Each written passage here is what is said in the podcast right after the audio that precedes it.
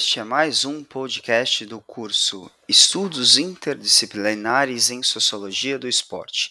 Eu sou o professor Marco Bettini, da Universidade de São Paulo, e hoje nós vamos tratar do tema doping. O doping e os Jogos Olímpicos, diferentes dimensões do fenômeno.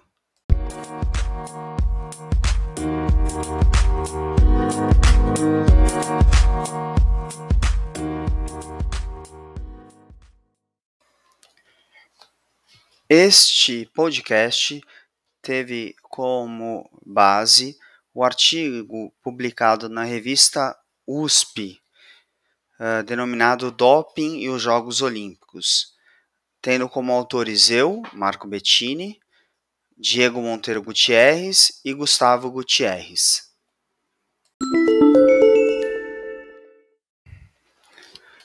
Neste podcast abordaremos Primeiro, a história do doping nos Jogos Olímpicos, a sua evolução nas provas e o desenvolvimento das formas de controle.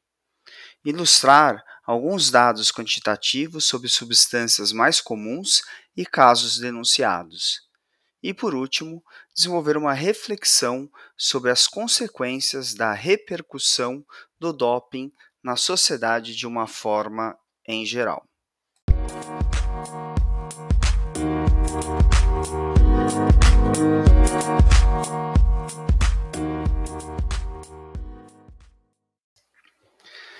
Doping no esporte. Definição: Doping no esporte é o uso deliberado ou inadvertido usado pelo atleta de alguma substância banida pelo Comitê Olímpico Internacional. Na realidade, não se limita apenas à utilização de substâncias banidas, como esteroides, anabolizantes, diuréticos e hormônio do crescimento, mas também há toda uma gama de técnicas, como a transfusão de sangue, a autotransfusão, quando o atleta retira o seu sangue e na véspera da prova o reinjeta no próprio corpo. Esses são alguns exemplos.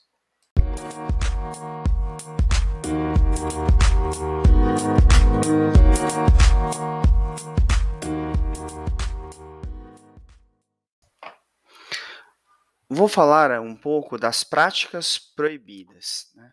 Primeiro, substâncias proibidas. Segundo, métodos proibidos. E terceiro, substâncias e métodos proibidos em competições. Substâncias proibidas: agentes anabólicos, hormônios peptídicos, fatores de crescimento, substâncias relacionadas e miméticos, beta-2 agonistas, moduladores hormonais e metabólicos diuréticos e agentes mascarantes, substâncias não aprovadas que não estejam em outras seções das listas nem homologadas por órgãos de saúde para uso humano. Métodos proibidos: manipulação de sangue e de componentes do sangue, manipulação química e física, e a dopagem genética. Substâncias e métodos proibidos em competições: estimulantes, narcóticos, canabinoides, glicocorticoides.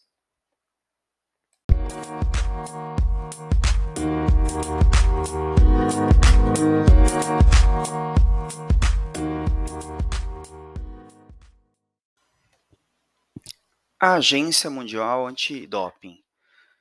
A criação da Agência Mundial de Antidoping é bem recente, em 1999. Ela representa um marco na luta contra o doping. Ela é uma entidade mundial responsável pela antidopagem em todas as competições e modalidades do mundo. O caso mais emblemático do século XXI foi o banimento de toda uma federação, a Federação Olímpica Russa. E o primeiro caso registrado de doping foi na Olimpíada de Verão, que ocorreu nos Jogos de São Luís em 1904, com uma com o maratonista Thomas Hicks, que viria a receber a medalha de ouro depois que se descobriu que o campeão inicial da prova havia feito parte do percurso de caminhão. Uh, apesar dessas circunstâncias, Hicks recebeu duas vezes durante a prova injeções de estricnina, mais conhecida como um veneno, mas que em pequenas doses, doses serve como estimulantes, e doses de conhaque do seu treinador. Mais do que o caráter anedótico da história, a importância desse acontecimento está no fato de que não houve críticas do atleta e nem do treinador, nem pedidos de desclassificação. Hicks não mostrou remorso algum em receber a medalha, nem a torcida considerou sua vitória menos legítima. Isso mostra que no início dos Jogos Olímpicos ainda não havia uma rejeição ética ao doping nem por parte da torcida, nem do atleta, demonstrando que a questão do doping é construída também culturalmente, que nós vamos ver nos exemplos a seguir.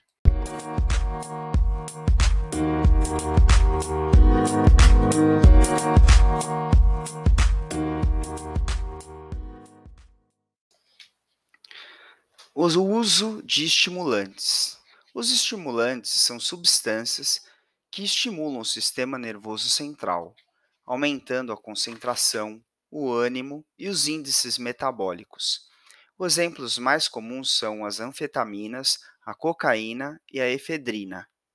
São utilizadas pelos atletas porque diminuem momentaneamente a sensação de fadiga.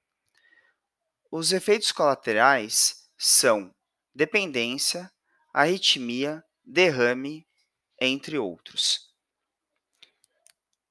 O problema maior dos estimulantes é, foi a sua grande disponibilidade de anfetaminas no mercado pós-Segunda Guerra Mundial, além, é claro, dos seus efeitos no desempenho, levando ao seu uso generalizado entre atletas das mais diversas modalidades.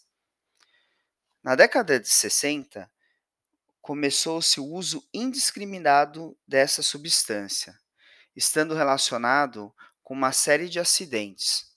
Por exemplo, nos Jogos Olímpicos de Roma de 1960, presenciaremos a morte durante uma prova do ciclista dinamarquês Knut Jessen, enquanto no Tour de France de 1967, o então líder da prova, Tom Simpson, teria sua morte transmitida ao vivo, entre diversos outros casos em que os atletas estariam sob efeito de estimulantes ou outras substâncias, gerando uma mudança na perspectiva tanto do, das pessoas, da população, quanto dos órgãos reguladores e das federações e confederações.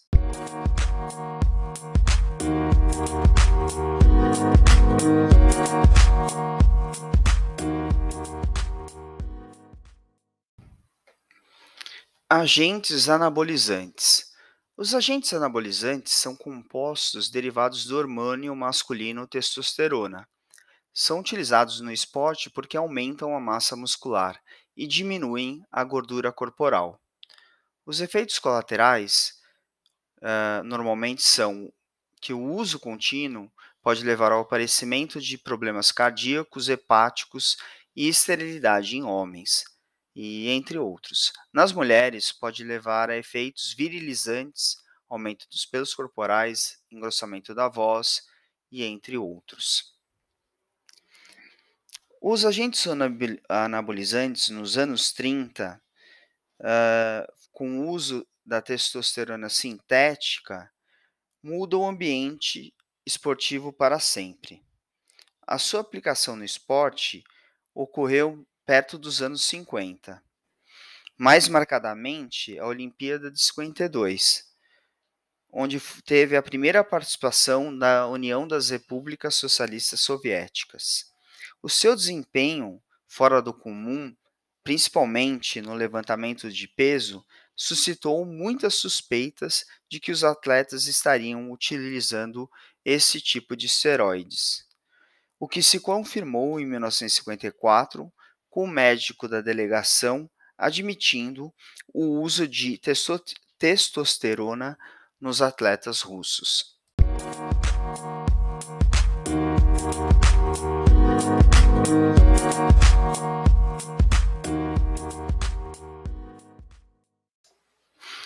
Mudança de atitude.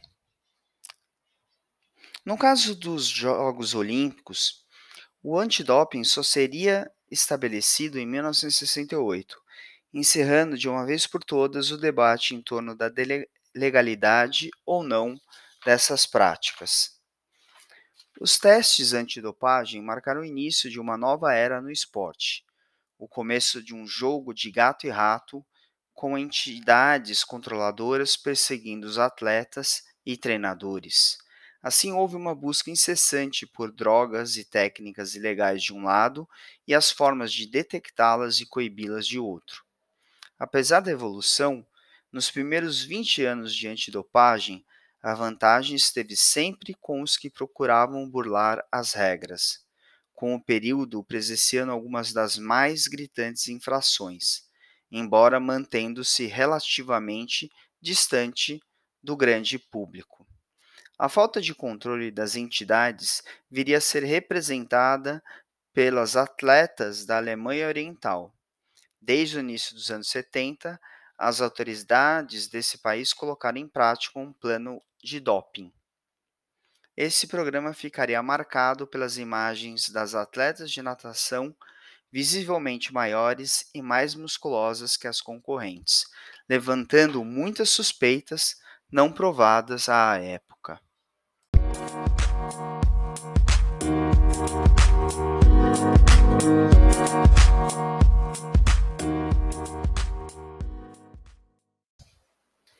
A luta contra o doping. O grande marco da luta contra o doping viria nos Jogos Olímpicos de Seul, 1988, na corrida de 100 metros rasos masculino. O evento era um dos mais aguardados dos Jogos, com uma geração brilhante de corredores, lado a lado, e a grande rivalidade entre os dois maiores nomes da, da época, Ben Johnson e Carl Lewis. O clima de euforia daria lugar à indignação em apenas 24 horas, com Johnson testando positivo para o esteroide stanozol, perdendo a medalha de ouro e tendo seu recorde mundial invalidado. A corrida de Johnson entraria para a história não como exemplo inspirador, mas como a corrida mais suja da história, pois dos oito atletas que cruzaram a linha de chegada naquela final, apenas, apenas dois não se envolveriam em escândalos de doping: o americano Calvin Smith e o brasileiro Robson da Silva.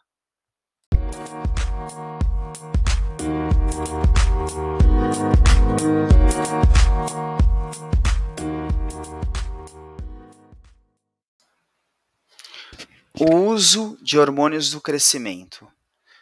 Os hormônios do crescimento são substâncias que estimulam o aumento artificial do nível de um determinado hormônio ou substância no corpo.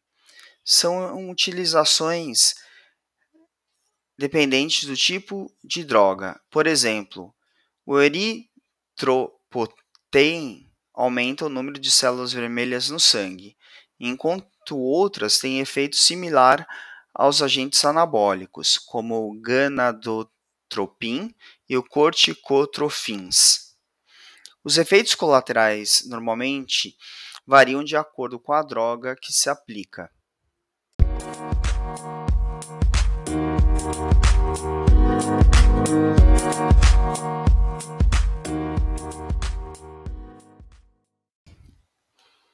Beta-2 agonistas. O beta-2 agonistas são drogas utilizadas no tratamento de asma, liberadas para atletas com asmas. Elas são utilizadas por atletas porque aumentam a massa muscular, diminuem a gordura corporal e temporariamente aumentam a performance devido à dilatação bronquial. Os efeitos colaterais mais comuns em altas doses são arritmia cardíaca, insônia e espasmos musculares.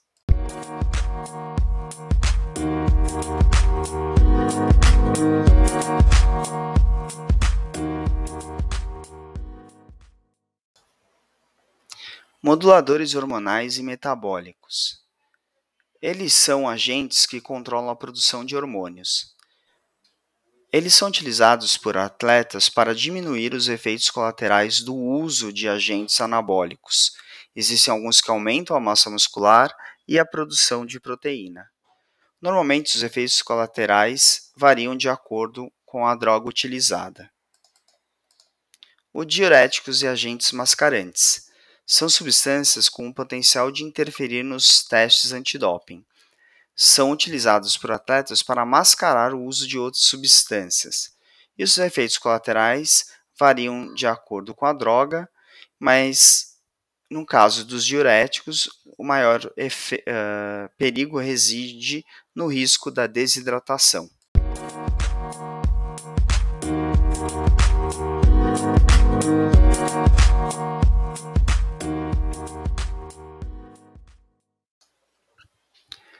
Narcóticos são substâncias utilizadas pelos atletas porque diminuem a sensação de dor, permitindo levar o corpo além do limite.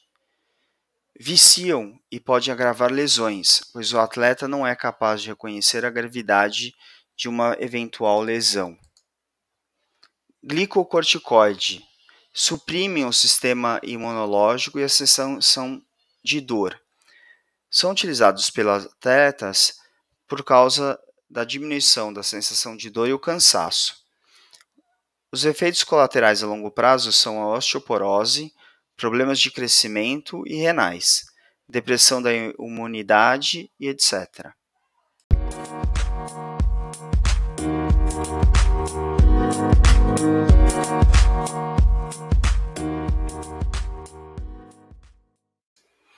Observações finais. Trabalhamos aqui com o doping nos Jogos Olímpicos. Isso parece apontar para um desenvolvimento importante das formas de controle, apoiado tanto na evolução técnica e científica, como também um consenso ético entre as pessoas em condenar a sua prática, os cientistas e os próprios atletas, bem como a, a ideia dos Jogos Olímpicos limpos. Percebemos também que a questão do uso de doping nos jogos eh, tem a ver também com a relação que a sociedade faz com o doping. Ora, não dando tanta atenção, ora, achando que deve haver mais controle. E, portanto, o uso de doping uh, e o controle também faz parte de uma prática cultural uh, dentro do fenômeno de esportivização da sociedade, já discutida em outro podcast.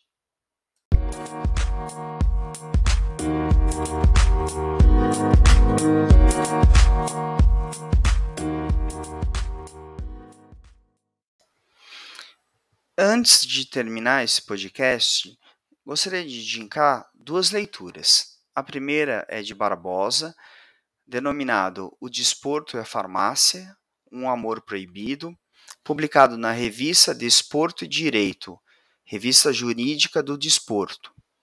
E o segundo é o artigo de Aquino Neto, intitulado O papel do atleta na sociedade e o controle de dopagem no esporte, publicado na Revista Brasileira de Medicina do Esporte.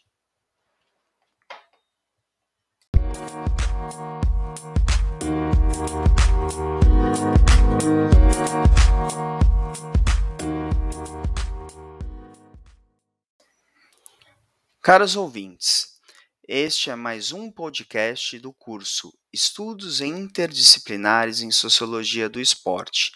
Eu sou o professor Marco Bettini, da Universidade de São Paulo, e hoje o tema foi Doping e os Jogos Olímpicos. Espero vocês no próximo podcast.